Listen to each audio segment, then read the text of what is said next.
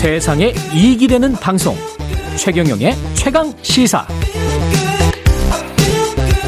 네, 어제 방송인 하리수 씨가 국회를 찾았는데요. 민주당 지도부와 차별금지법 제정에 관한 공개 면담을 가졌습니다. 어떤 이야기 나눴을지 직접 들어보죠. 방송인 하리수 씨 전화로 연결돼 있습니다. 안녕하세요. 네, 안녕하세요. 예.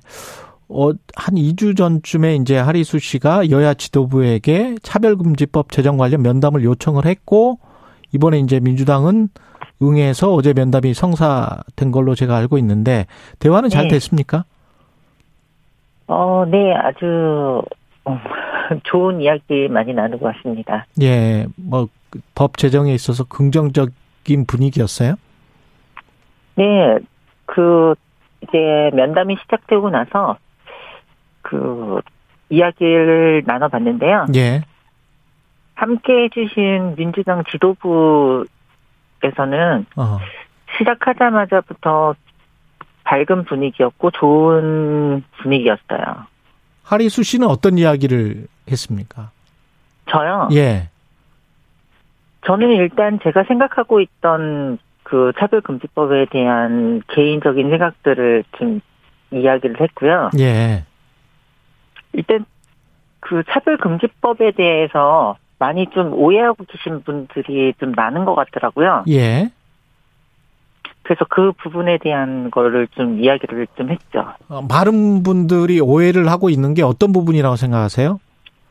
일단 차별금지법 하면은 그 생각하시기에 음, 좀뭐 차별하면은 뭐 성소수자 이렇게 해서 딱 그렇게 짚고 넘어가시는 분들이 많은 것 같아요. 예, 그래서 그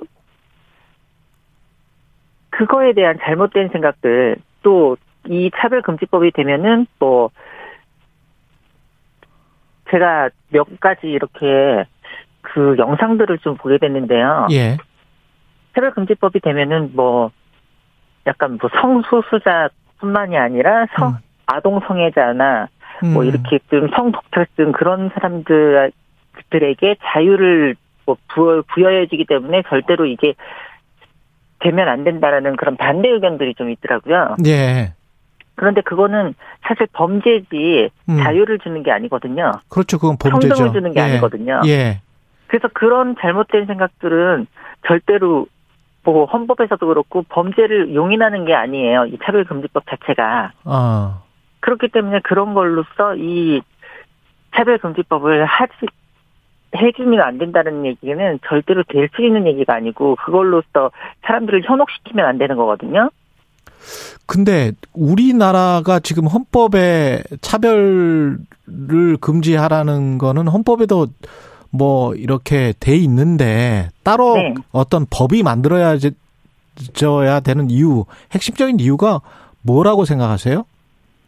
왜냐하면은 예, 예를 들어서 노약자나 예, 몸이 불편하신 자, 장애를. 가진 분이나 아니, 예. 장애를 가진 분이시나 차별을 받고 있는 예를 들어서 직장 내에 음, 그 정규직과 비정규직 그리고 계약직 같은 음, 그 분들을 보면은 정규직들은 제대로 쉴 수 있는 그 휴식처가 따로 있지만 비정규직과 그 계약직 같은 경우는 따로 따로 이렇게 제도가 마련돼 있거나 그런 장소가 없기 때문에 계단 한 편에 음, 그 모여서 쉬거나 그런 제대로 된 그런 것들을 받을 수 없는 상황이거든요. 예, 그리고 뭐 외국에서 이렇게 우리나라로 와서 결혼을 해서 살고 계시는 이주 여성들 그런 분들에 대한 모든 이런 차별을 차별에 대한 이야기예요. 이런 차별 금지법 자체가.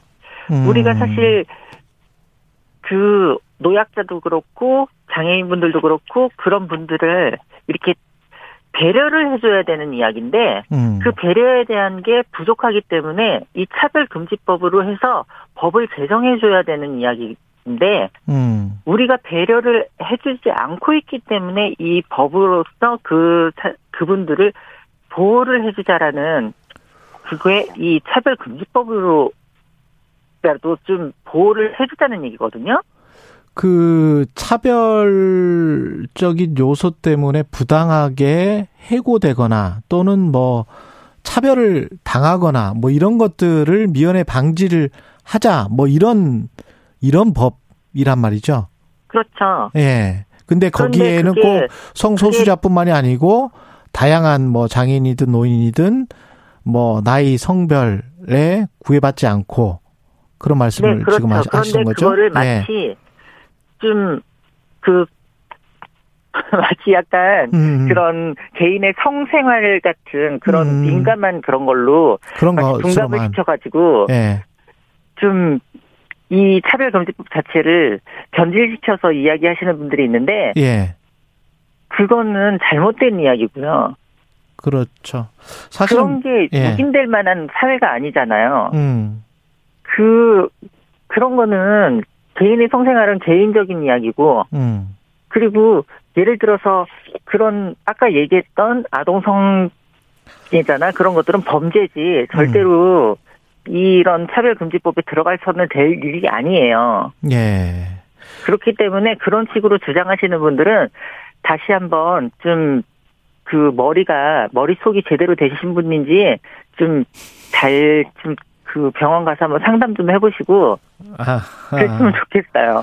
저기 그 지금 저 말씀하시는 거가 이제 미국 연방 민권법을 보면 성 정체성에 대해서도 차별을 하지 말라. 이게 지금 좀 포괄적으로 돼 있기는 해요. 현재 지금 네. 장애인과 연령, 성별 등에 대한 차별 어, 금지법. 성 정체성에 대한 거는 예. 예를 들어서 그 지금 성소수자에 대한 거지. 예. 성그 아동 성애자나 그건 뭐, 성 정체성이 아니죠. 그건 범죄죠. 그렇죠. 그런 예. 범죄자를 예. 그 옹호하는 이야기는 절대 아니죠. 예. 근데 그렇기 이제 때문에 예. 그거하고는 관계가 없는 이야기예요. 음. 근데 이 포괄적 차별금지법을 제정하게 되면 네. 김현숙 여성가족부 장관 후보자 인사청문회에서 이렇게 이야기를 했어요. 포괄적 차별금지법을 제정하게 되면 사회적 파급 효과가 커서 신중한 접근이 필요하다. 네. 이 말에 담겨 있는 함의는 아까 말씀하신 저 고용 문제랄지 해고 문제에서 네. 기업이 소송을 당할 우려가 있다는 것 같아요. 제가 느끼기에. 기업이 소송을 당할 그러니까, 위험이 있기 때문에 다른 분들한테 그 그러니까 그 무능 무능력해서 나는 이 사람을 해고를 했는데 이 사람은 네. 나를 어 어떤 그 차별적인 이유 때문에 해고를 했다고 역으로 이제 소송을 당해서 소송 남발이 될 우려가 있, 다 뭐 이런 우려도 지금 이야기를 하고 있는 것 같은데요. 보니까 그래도 최소한의 예. 그 약자를 위한 보호 장치는 있어줘야 되지 않을까요? 약자를 위한 최소한의 보호 장치일 뿐이다. 예. 우리가 아무리 법이 있다고 하더라도 예. 지금까지 그 편의점 알바생이 음. 부당하게 그런 일을 당했어도 노동청에 고, 고소를 해서 음. 보호를 받는 경우가 많지가 않잖아요, 사실. 지금까지 그런 제도가 있었음에도 음. 사실 법적으로 보호를 많이 받을 수가 없다, 없었잖아요. 음. 지금 국민의힘 이준석 대표에게도 면담 요청했는데 그 안 받아들여지고 있습니까? 어떻습니까? 어, 제 개인적으로 그 이준석 대표 그 국민의힘 이준석 대표님이 네. 그 국민의힘의 대표님의 자리에 오르기 전에 네. 어 개인적인 친분이 있었는데 예, 예. 시간이 지금 20초밖에 안 남았어요. 예. 네, 어, 면담을 안 해주시더라고요. 안 해주셨다. 알겠습니다. 지금 뭐 좀 정리를 해서 말씀드렸으면 좋을 것 같은데, 고 변희수 전 하사 네. 강제 전역 같은 경우도 이 차별금지법이 있었으면 안 일어났겠죠. 예. 방송인 네, 하리수 씨였습니다. 고맙습니다.